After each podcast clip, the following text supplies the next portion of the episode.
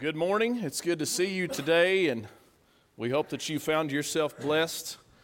And uh, we're certainly glad that you've chosen to be here with us as we uh, start a new series. I guess it's been a continuing series, but we're kind of shifting gears. As Brother Nathan said, uh, we talked about loving God with all of our heart, our mind, our soul, and our strength, and that that is the greatest command. That is that that is the one command that supersedes them all.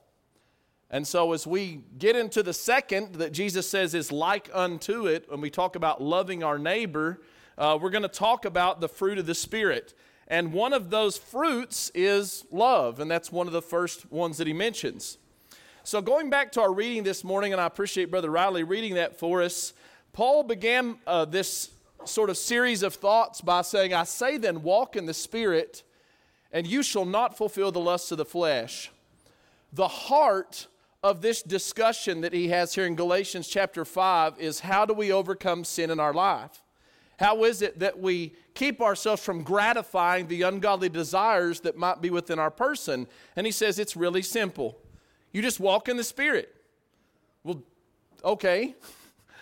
walk in the Spirit, and you won't commit sin in your life. You won't fulfill the, the desires that you have. You won't gratify your flesh. Well, well, think about walking. What does walking mean? And when you think about this term that's translated walking here, it means to march in steps, sort of like we would see a bunch of soldiers that were continuing to walk on the same path together. So there's an indication here of a direction that one is heading and continues to head on as you walk in the Spirit. But it's more helpful, really, to look at um, the next set of verses where he talks about the fruit of the Spirit to understand what he means. How do you know if you're walking in the Spirit? Well, because you're bearing a certain fruit in your life or results in your life, we might say. So he says the fruit of the Spirit is love, joy, peace, patience, or long suffering, gentleness, goodness, faithfulness, meekness, self control. And then he says this against such there is no law. Well, that's sort of peculiar, isn't it? Well, if you think back to what Brother Riley read for us about the works of the flesh, he talks about adultery, fornication, uncleanness, lasciviousness, so on. Those things are what we would call unlawful. There's a law against those things. And he says, against these things, there is no law. These, not, these things are never unlawful. So, what's that tell us about these fruits? It means that the exercising of these spiritual fruits in our life must be in line with the will of God. Could there actually be a realm of this that might be unlawful? Well, we'll talk about that as we get more in our lesson. But notice he says, Those who belong to Christ Jesus crucified the flesh with its passions and desires. And this is a concept that you're going to see all throughout the writings of Paul that we've put to death the old man. That is, he no longer has life or energy or power in our life. And, and obviously, that's figurative. There hasn't been a physical death that has occurred, but we have taken the passions, the drive, the will of that old carnal, fleshly person, and we've put him in the grave. And now we're living a different way. We're walking a different way. And so he says, if we live by the Spirit, notice there's a death, then there's a life. And he says, if we're alive by the Spirit, let us walk by the Spirit or in the Spirit. So, again, how do you know? It's about the fruit that you bear. And Jesus alluded to this in Luke chapter 6, verses 43 through 45. He says, For a good tree does not bear bad fruit, nor does a bad tree bear good fruit. For every tree is known by its own fruit, for men do not gather figs nor, uh, from thorns, nor do they gather grapes from a bramble bush. That seems very obvious. I mean, you don't walk up to a bramble bush and expect to get a harvest of grapes. And he's just making a simple point. The point is not the, the, the, uh, the real literal physical fruits he's talking. He's just using that as an analogy to say, look, you understand that a tree bears the, the fruit of the nature of that tree. So you say, well, what do you mean by that? I mean this. Look at what he says in verse 45 A good man out of the good treasure of his heart brings forth good, and an evil man out of the evil treasure of his heart brings forth evil. For out of the abundance of the heart, the mouth speaks. If you remember, we talked about this verse a little bit a month ago. What Jesus is telling us is that the contents of a person's heart are known by what comes out of them, what fruit is in their life. So he said, You want to know what the heart is? You can tell by the fruit or the works of a person. So, have you ever heard somebody say, Well, I, I, think of myself as a spiritual person? What does that mean? How do you know if you're a spiritual person? Well, here's how to know you're bearing the fruit of the Spirit. And so, if you have love, joy, peace, long suffering, gentleness, goodness, faith, meekness, temperance, if those are things that are coming out and they're abundant in your life, then you're a spiritual person. Well, what does that tell us? Well, if we're not adding these things to our life, if those things aren't in our heart and they're not the fruit that's coming out in our life, we're not a spiritual person. We're a fleshly or a carnal person. And that's really what Paul is saying here is that there's, there's two sides of us. There's a fleshly nature that we have, and then, and then there's the spirit that God's put within us. And, and that spiritual side of us is warring, as Brother Nathan said. We're in a warfare. We're warring against that flesh. And sometimes, if we're not careful, we'll allow the flesh to start winning that battle. So, how is it that love plays into this? Well, first we, firstly, we need to notice that love is the, is the greatest of all these fruits. You say, well, how can you just make that assumption? Well, it's not an assumption. Jesus said that. He said the greatest command is to love God with all of your heart, soul, strength, and mind, and to love your neighbor. So, love is the greatest. Love supersedes all these other things. And in fact, most, if not all, of the fruits of the Spirit actually flow out of that initial concept of love. 1 Corinthians chapter 13, verses 1 through 3 Though I speak with the tongues of men and of angels, but I have not love, I have become as a sounding brass or a clanging cymbal. And though I have the gift of prophecy and understand all mysteries and all knowledge, and though I have all faith, so I can remove mountains, but have not love, I'm nothing. And though I bestow all my goods to feed the poor, and though I give my body to be burned, but have not love, it profits me nothing. This is a very strong statement of Paul. And if, if you notice some of the things that he mentions here, like tongue speaking, uh, knowing prophecy, but not only knowing prophecy, but understanding everything that has not been yet revealed, and also having all knowledge and all faith. How much faith? So much faith that I could remove mountains. And he says, And I give everything that I own. I bestow all my goods to feed the poor. And though I even give my body to be burned, which I guess would be the greatest sacrifice someone could make, he says, And have not love, it profits me nothing. So let's think back for a moment on this idea of, well, I'm a spiritual person.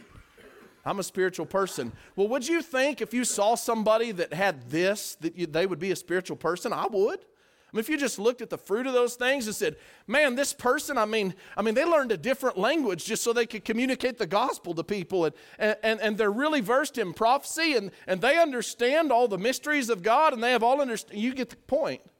We'd say that's a spiritual person. But here's what Paul says I could have all those things every one of those things and not have love. And what does that result in? Nothing. It results in nothing. So maybe you have joy and peace and goodness and, and, and, and long suffering and all those other fruits, but you don't have love. Well, what does that result in? Nothing.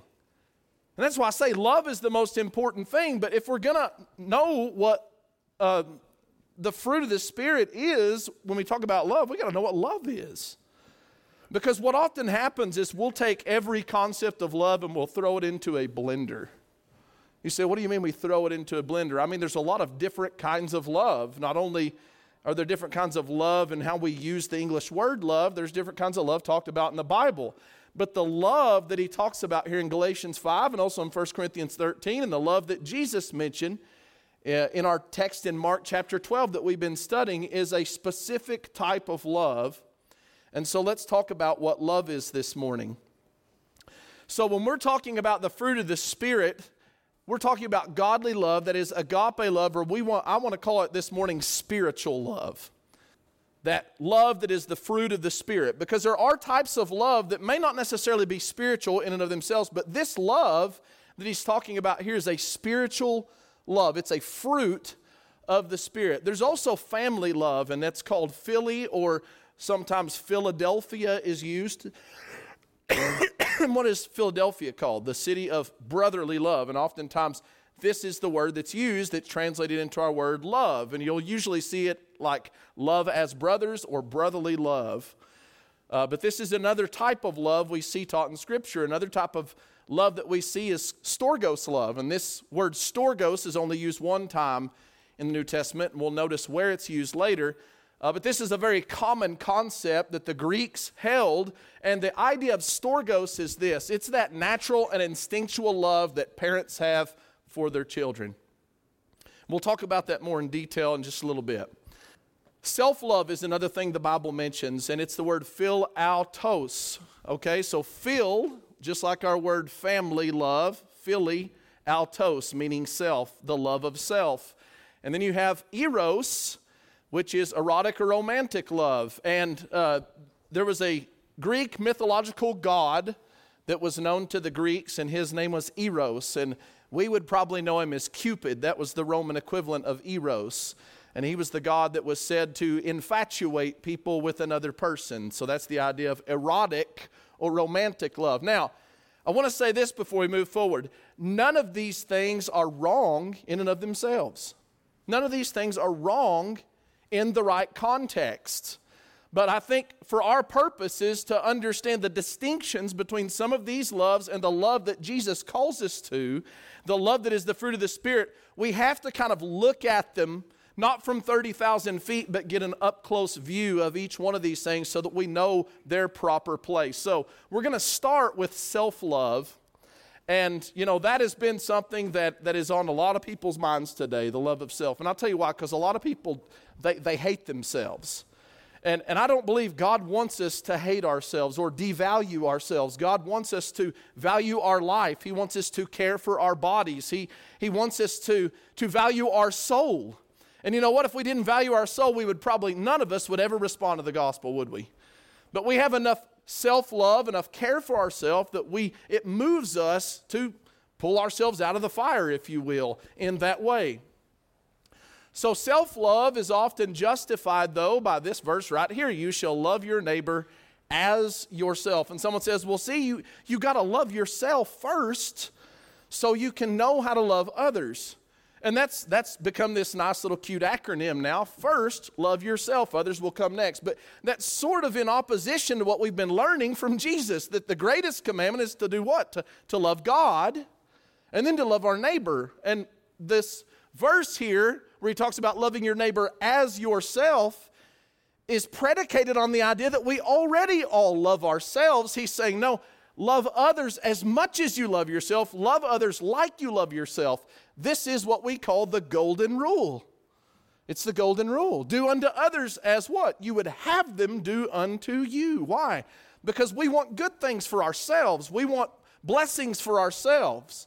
And so he's saying you need to view others the same way you view yourself. If you want good things for yourself, what should you want for other people? Good things.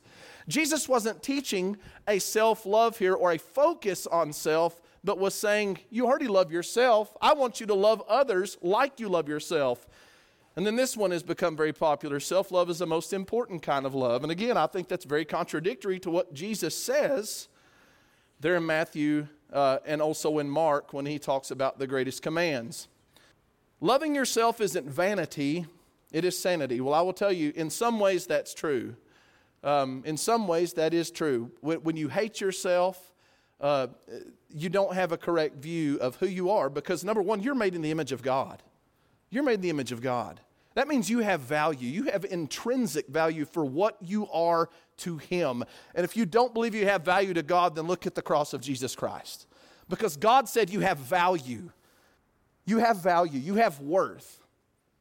Loving yourself will work miracles in your life. I'm, I'm not sure where this is really in line with the Bible, and this one kind of goes even further. The more we love ourselves, the more we blossom into the greatest version of ourselves. Now, do I think every one of these things standing alone that there's an element of truth to that? I absolutely do. But here's the problem when we continue to follow this train of thought and we say self love's the most important love, love yourself first, I'll tell you what we do. We end up in a very self centered place in our life where we feel like, well, you know what, I, I can't love that person. I got to love me first.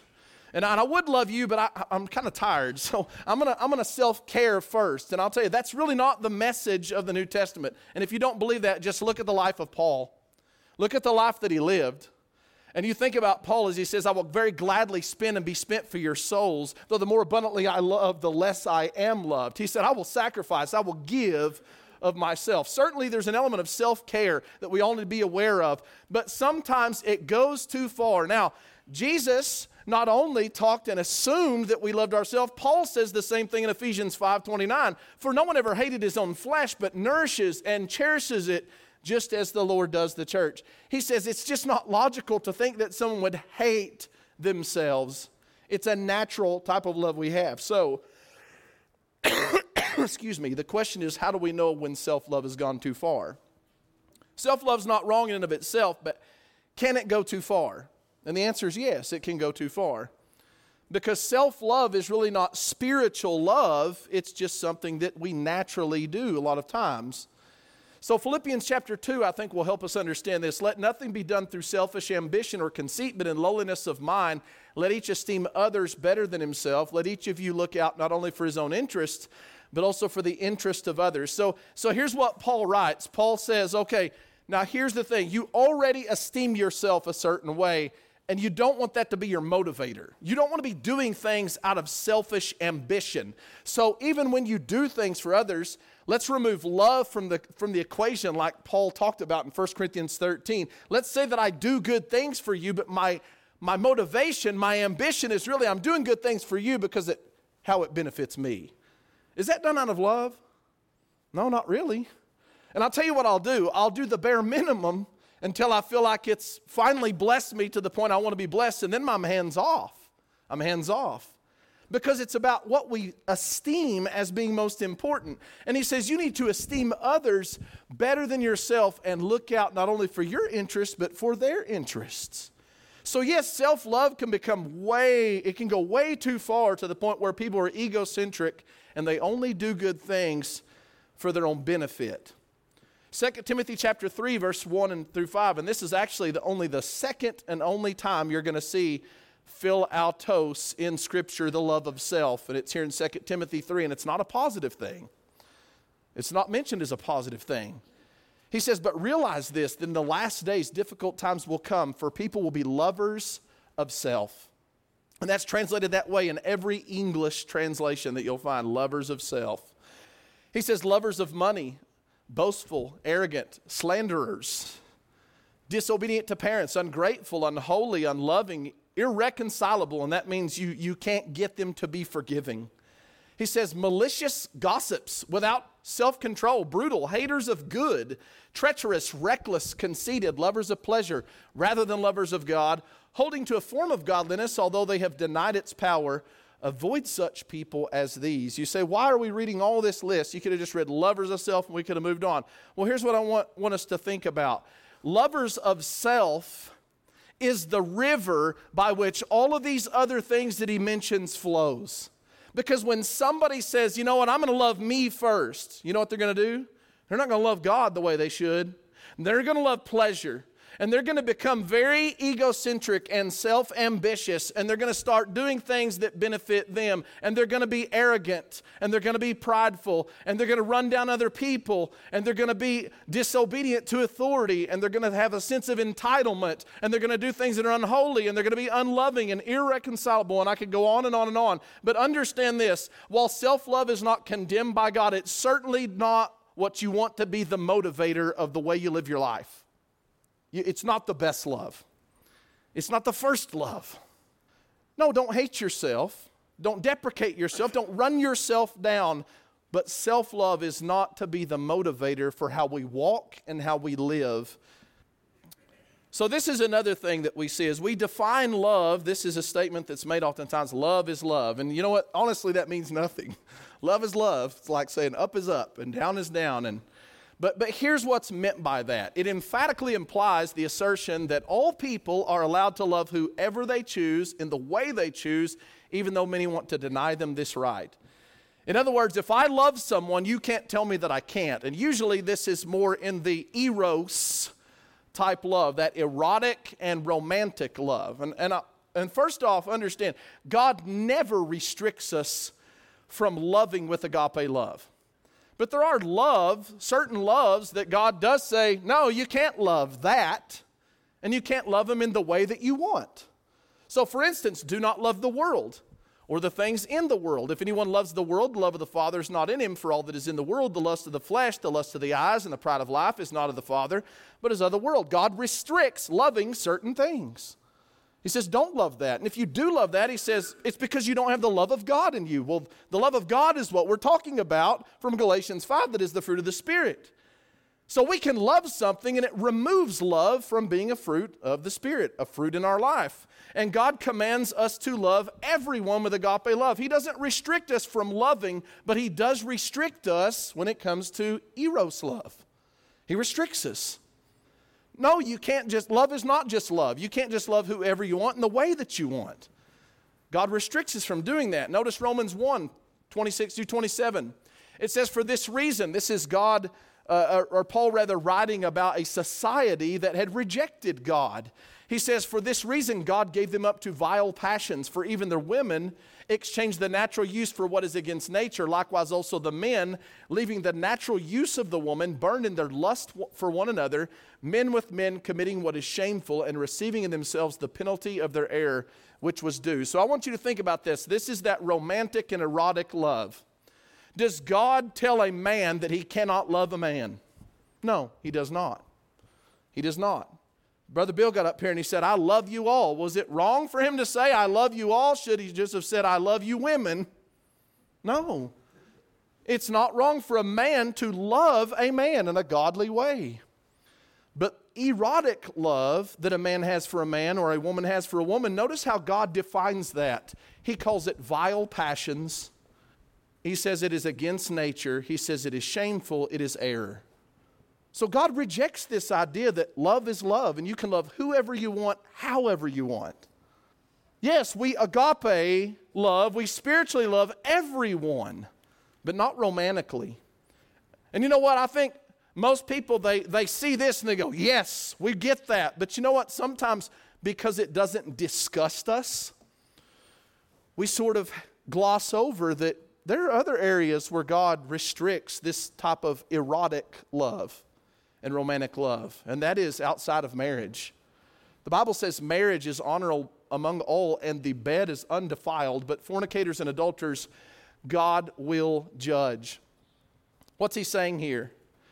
Did, you know what? Erotic love is great within a marriage. It needs to be in a marriage. And we're not going to go into great detail about that this morning, but God wants there to be romantic and erotic love within a marriage. But that's the only arena in which God will sanctify or make holy that union of intimacy, if you will. But there are areas where God has said, no, that's not allowable. For instance, if you're married to someone, you can't have a, ro- a erotic or romantic love for someone else. It needs to be only towards your spouse. If you're not married to someone, well, you may be having the feelings of infatuation and romance in your mind, but once you go past that, you start exercising that passion, if you know what I mean, that's against the will of God. And so we are not allowed to exercise love in any way we want, with whoever we want, in that way. It is restricted by God. And that is certainly not the love that is the fruit of the Spirit. But marriage is honorable, it's an honorable union. It's a union that God set apart at the very beginning when He created man and female, and He said, Be fruitful and multiply. He blessed and sanctified that union. Romans chapter 12, verses 9 through 10. Now, what we're going to do now is we're going to see three types of love that are mentioned in one verse. And to just draw our minds back to where we started, we're going to look at philo love, philo love, or Philadelphia, brotherly love. We're going to look at storgos or storge love. I know that's a funny word, storge, but but that's a, another kind of love. And then we have the word agape here that's mentioned. And that's the first word that's translated love here. Let love or agape love, spiritual love, be without hypocrisy. Let it be genuine. You say, well, what would hypocritical love look like? Well, here's maybe an example. I say, I love you, but I hate you with my deeds. That's hypocrisy. Or maybe when I see you, I go, hey man, it's great to see you. I love you. And then they leave their, our presence and we t- turn to somebody and say, I can't stand that guy. That's hypocritical. That's pretending. It's, it's putting on a performance or a front. Let love be genuine, he says. And you need to avoid or hate what is evil and cling to what is good. And then he says this be kindly affectionate to one another with brotherly love and honor giving preference to one another. so this is somewhat redu- redundant in some ways. Kindly affectionate with brotherly love. So this is philo storgos, and this is Philadelphia. So phila phila, but here's the difference. Kindly affectionate doesn't mean be kind. It's like kindred or he's my kin. It has to do with familial connections. And it's that instinctual or natural love that parents have for their kids. We typically would look at someone who doesn't love their children and think there is something really, really wrong with that person because that's a natural love that we have, right? A parent loves their kids, and, and it, it sort of puzzles us when we see a parent who just doesn't want their children, doesn't love their children. That, that puzzles us because naturally, instinctually, we love our kids, right? And so he says, when it comes to our brothers and sisters in Christ, you need to have that kind of love. You need to naturally love each other, instinctually love each other. And you know what? Sometimes we're just not very lovable, are we? We're not very lovable. So, how do you get past that to where you naturally and instinctually love? Well, you have to understand that you're brothers and sisters.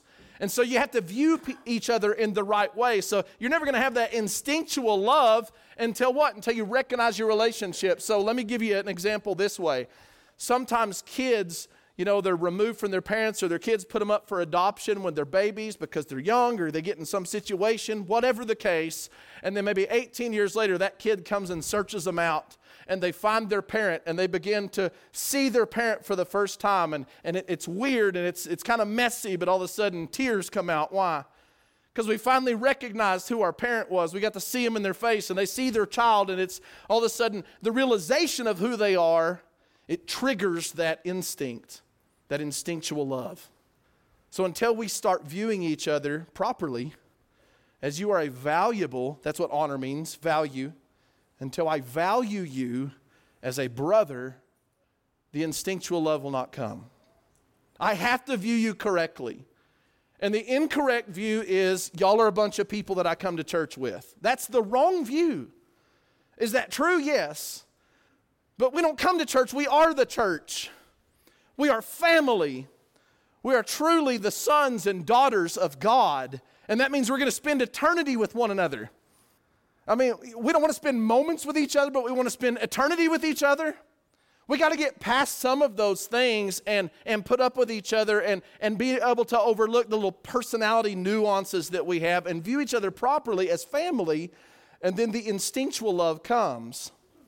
But you know what? Even the instinctual love can be dangerous.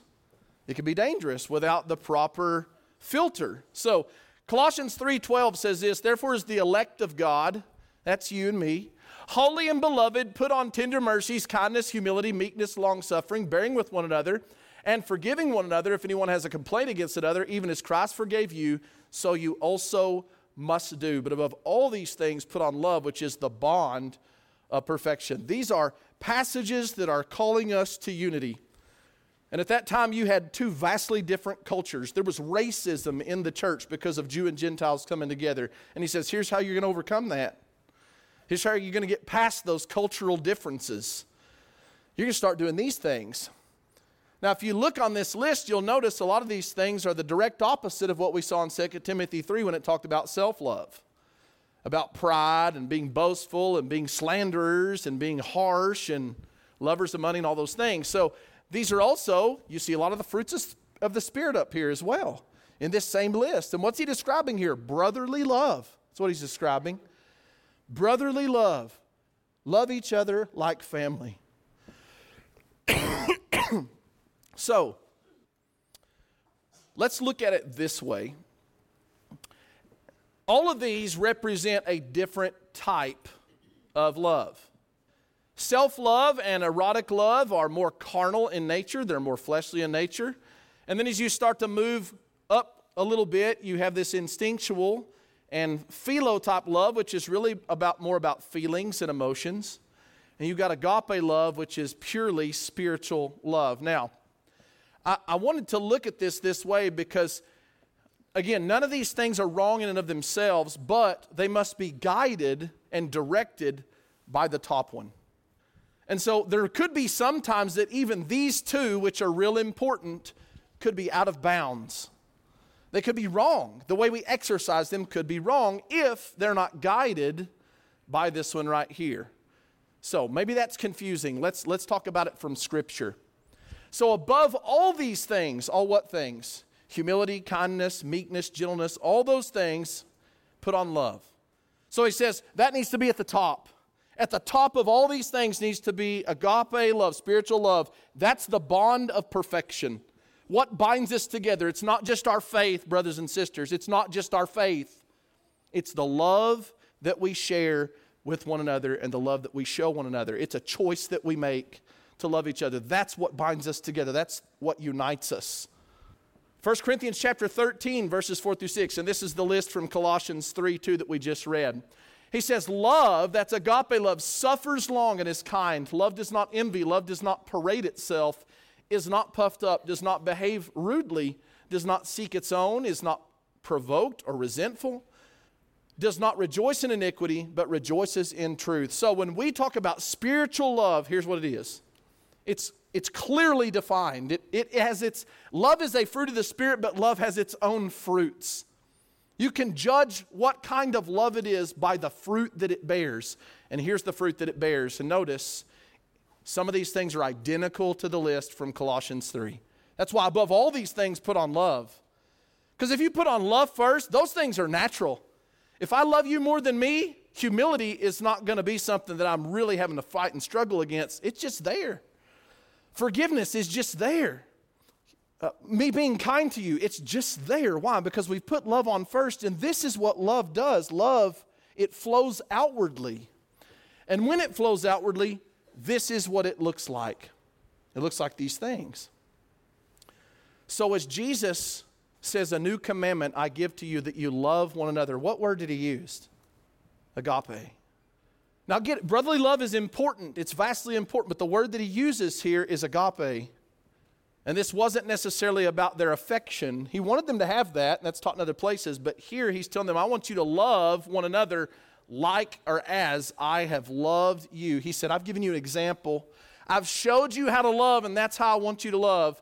And so this is a extremely high calling. Not just that you love your neighbor as yourself, but you love your brother as Christ loves you. That's huge. Because how I love myself is not nearly as high of a standard as how Christ loves me. It's much greater standard. Well, how did Christ love us? 1 John chapter 4 verses 7 through 11 he says, "Beloved, let us love one another, for love is of God, and everyone who loves is born of God and knows God. He who does not love, listen, does not know God." You can read your Bible every day. You can pray to God every day. You can give your body to be burned and give and sell all your stuff and give it to the poor. But at the end of the day, if you don't love, you don't know God. That's pretty simple, isn't it? It's pretty clear.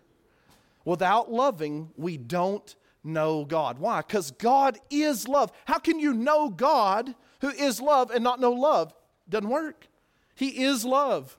And he says, In this the love of God was manifest. That is, it was displayed or it was exhibited or made known. It was made known toward us that God sent his only begotten Son in the world that we might live through him. In this is love. Not that we love God, but that he loved us and sent his Son to be the propitiation for our sins. Beloved, if God so loved us, we also ought to love one another. That type of love is the love that I exhibit even when the feelings aren't there. Even when I don't really look at you as my brother and I don't feel like you're my brother, I love you anyway. Why? Because that's what Jesus did. That's the love that he exhibited. It's not always about the affections and feelings, those need to be present, but when they're not, what do you do? You love despite the feelings. It's a choice, it's an action. You might say it this way love's not a noun, it's a verb. It's something I do, it's something I choose to do. And that's what God did, that's what Jesus did. So, how in the world could these things ever be in opposition to each other? Sometimes it is. Family love sometimes opposes godly love. Now, I'll just come up with a few examples. Love does not envy. That's what we just read in 1 Corinthians 13. Well, does family love ever envy? Absolutely. You ever seen parents get mad because their kid wasn't a starter on the team? Why they do that? Is it really because their kid deserves a spot? Is it really because their kid's good enough to be there? Or is it just because it's their kid? A lot of times it's just because it's their kid. Now, I'm not saying that never happens, but, but you understand sometimes that instinctual love, that what we call mama bear syndrome, I guess sometimes, it's not always a guide for objective truth. And so sometimes we may envy out of family love, but he says love doesn't envy. Love does not behave itself rudely. I was talking with a retired teacher uh, a few days ago in Coleman, and I said, Well, how did you like teaching? And she said, Well, I taught in university and I taught in elementary school. And I said, Well, which one did you like better? She said, Oh, I liked university. And I said, Really? I said, That kind of surprises me. She said, Oh, I love the kids. It's the parents that I didn't like. and you know why? Because the parents would come in when their kid was acting like a heathen or a monster, and they would come in and say, How dare you talk to my, my it's my kid, you're the problem, my kid's not the problem. You know why? Because sometimes family love it clouds our judgment and even causes us to be rude to people it clouds our judgment. And so it's, it's, not, it's not the same always as what we read about in 1 Corinthians 13 of spiritual love. What about love does not seek its own? We see this in Scripture. Over here in Matthew chapter 20, we see the mother of Zebedee's sons came to him with her sons, kneeling down and asking something from him. He said to her, What do you wish? She said to him, Grant that these two sons of mine may sit, one on your right hand and the other on the left, in your kingdom. Whew. How'd that turn out? They all got mad. The other 10 got mad at James and John because their mom showed up and said, I want the best for my kid. Well, who doesn't want the best for their kids? Who doesn't want that? You get the point? If that family love is not guided by agape love, sometimes it takes us out of bounds because God never allows us to go outside the bounds of spiritual love. Everything, it's at the top. And lastly, I want to think about this Does love ever rejoice in iniquity? Spiritual love does not rejoice in iniquity, but rejoices in truth. And sometimes family love, it clouds that. We see this in Scripture as well. 1 Corinthians chapter 5, verses 1 and 2. he says it's actually reported that there's sexual immorality among you, and such sexual immorality as it's not even named among the Gentiles that a man has his father's wife. Now, this was not this man's mother, but that doesn't excuse it. It's no better. This is sexual immorality of the, of the grossest kind, if you will. And he says, uh, we don't even see people that are heathens doing this kind of thing. Now, what we call this, we call it eros. It's eros, that's that kind of love. He had a passion for something that was outside the bounds. And so they looked at this and they went, well, he's our brother. And, and we're going to be tolerant of it. And so he says, You're puffed up and have not rather mourned that he who has done this deed might be taken away from among you. Well, that's not very loving, is it, to remove someone from you? He says, You're puffed up about this. Well, what did we just read earlier in 1 Corinthians 13? Love is not puffed up. Well, why do you say that? Because of the problem that was going on here in chapter 5.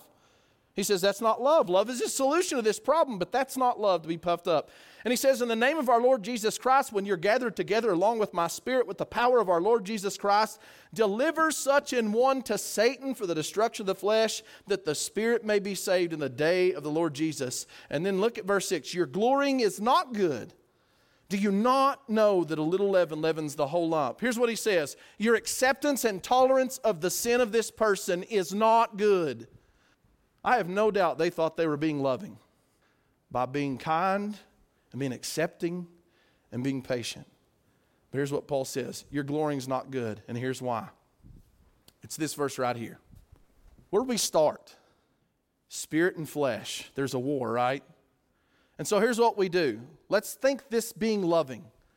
This person in their spiritual war is overcome by Satan overcome by temptation, and is in the grips, in captivity to lust. And we go, Yes, do it some more. And we think that's loving. What's more important? For that person to be right in a right relationship with God or to be in a right relationship with me? And so I sacrifice their relationship with God to maintain my relationship with them. Why? Family love. And what's the end? You could have a good relationship with, with them for the rest of their life. And if they end up being at odds with God, you lost. And that's not very loving, is it? It's not loving at all. It may be familial love, but it's not spiritual love. And so, what I want us to notice is after this man repented, it worked. By the way, it worked for them to remove him and say, hey, look, We love you, but, but you can't be here anymore, and we can't associate with you as long as you continue to do this. This man repented. And he came back, and you know what Paul had to say? He said, Now you've got to love him. And that may be equally as hard. When somebody does something that really, really disgusts us or, or, or hurts us or something, or, or we see them, you know, in something like what this man was involved in, and then they repent and him go, All right, now love them. I told you to do this for a moment. Now I want you to do this. I want you to be accepting because they turned. And so once the relationship was restored with God, he said, I want you to restore the brotherly relationship too. And he said, You don't want to continue to punish this person. The, the, the punishment which was inflicted on this person for his repentance, he said, that was sufficient. But now I want you to do the opposite. I want you to forgive and comfort him, lest such a one be swallowed up with too much sorrow. You know what happened if they wouldn't have accepted this man back? He went right back in the grips of Satan. Right back in the grips of Satan. And all this that he told them to do, it had nothing to do with us trying to maintain a personal relationship. It had to do with the value of one person's soul. And that's spiritual love. It values each and every individual soul first. So as we close, I want to read one more passage with you. Paul says, This I pray, that your love, that's agape love, may abound still more and more in knowledge and in all discernment. Again, it needs to be overarching what you know and what you judge and what you decide in life. It has to be governed by and guided by love and not just love, abounding love. Why? So you can approve the things that are excellent. So that you may be sincere and without offense till the day of Christ and being filled with the fruits of righteousness which are by Jesus Christ. You know what those are? The fruit of the Spirit he said, You've got to be, you got to allow love to govern everything so that you're filled with the right kind of fruit. And that matters. And this really matters to the glory and praise of God. Love glorifies God. True spiritual, biblical love glorifies God. And if, if anything that we call love doesn't glorify God, it's not love. It's not true love. Maybe a type of love, maybe something we call love. But spiritual love glorifies and praises God. So I want to ask you to do something as we close. We read this list of all of love's fruits earlier. And I think it's good for us sometimes to have a, a, litmus test, if you will, a way that we can look at our life and say, Am I implementing that fruit of the Spirit in my life? And so rather than saying, Love is this, love is that, I want you to think about yourself. Put your own name in the place of love there as we look at these questions. Love is patient. Are you patient? Are you kind? Are you envious? Do you do things that draw attention to yourself? Is that your ambition in life to make you look good, to everybody look at you? He said, Love doesn't parade itself around. You know what that? I think of a peacock. you ever seen what a peacock does? They'll, they'll be walking around making that weird noise and that weird walk, and all of a sudden they, they'll see and they'll go woof and throw those feathers out and start strutting. Look at me. That's not what love does. Are you prideful? Because he said love is not. Love is not boastful. Love doesn't behave itself rudely. Do you behave yourself rudely? Do you do things out of selfish ambition? Because he said love does not seek its own. Love is not easily provoked. Well, I'll tell you, that's a hard one sometimes, isn't it? People do things that upset us, that hurt us, and what do we do? Well, we bite back at them. But love doesn't do that. Love's not resentful. Are you, are you more inclined to forgive someone? Are you more inclined to hold grudges? Sometimes familial love hurts that too, doesn't it? You know, it's puzzling to me that oftentimes the people that love us the most are the people that hurt us the worst, and they're the people we have the hardest time forgiving. You know, that, that's always puzzled me, but perhaps we hurt the people that love us the most because we know they're the most forgiving. They're inclined to love us anyway. And if we're really, truly a family, that's what we need to do with one another be forgiving. Because that's what love does it forgives, it's not resentful. Love does not, certainly doesn't glorify in sin. It doesn't glorify in sin. It doesn't make excuses for it. It doesn't justify it. It doesn't matter who does it. It's just wrong because God said it's wrong. And that's what love does. Love rejoices in the truth.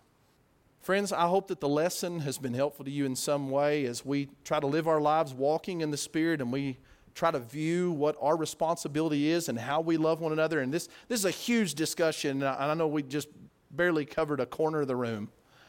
But I hope this has been helpful to you in some way. If you're compelled by the love of God today because of what His Son did and you want to obey the gospel, we want to help you do that.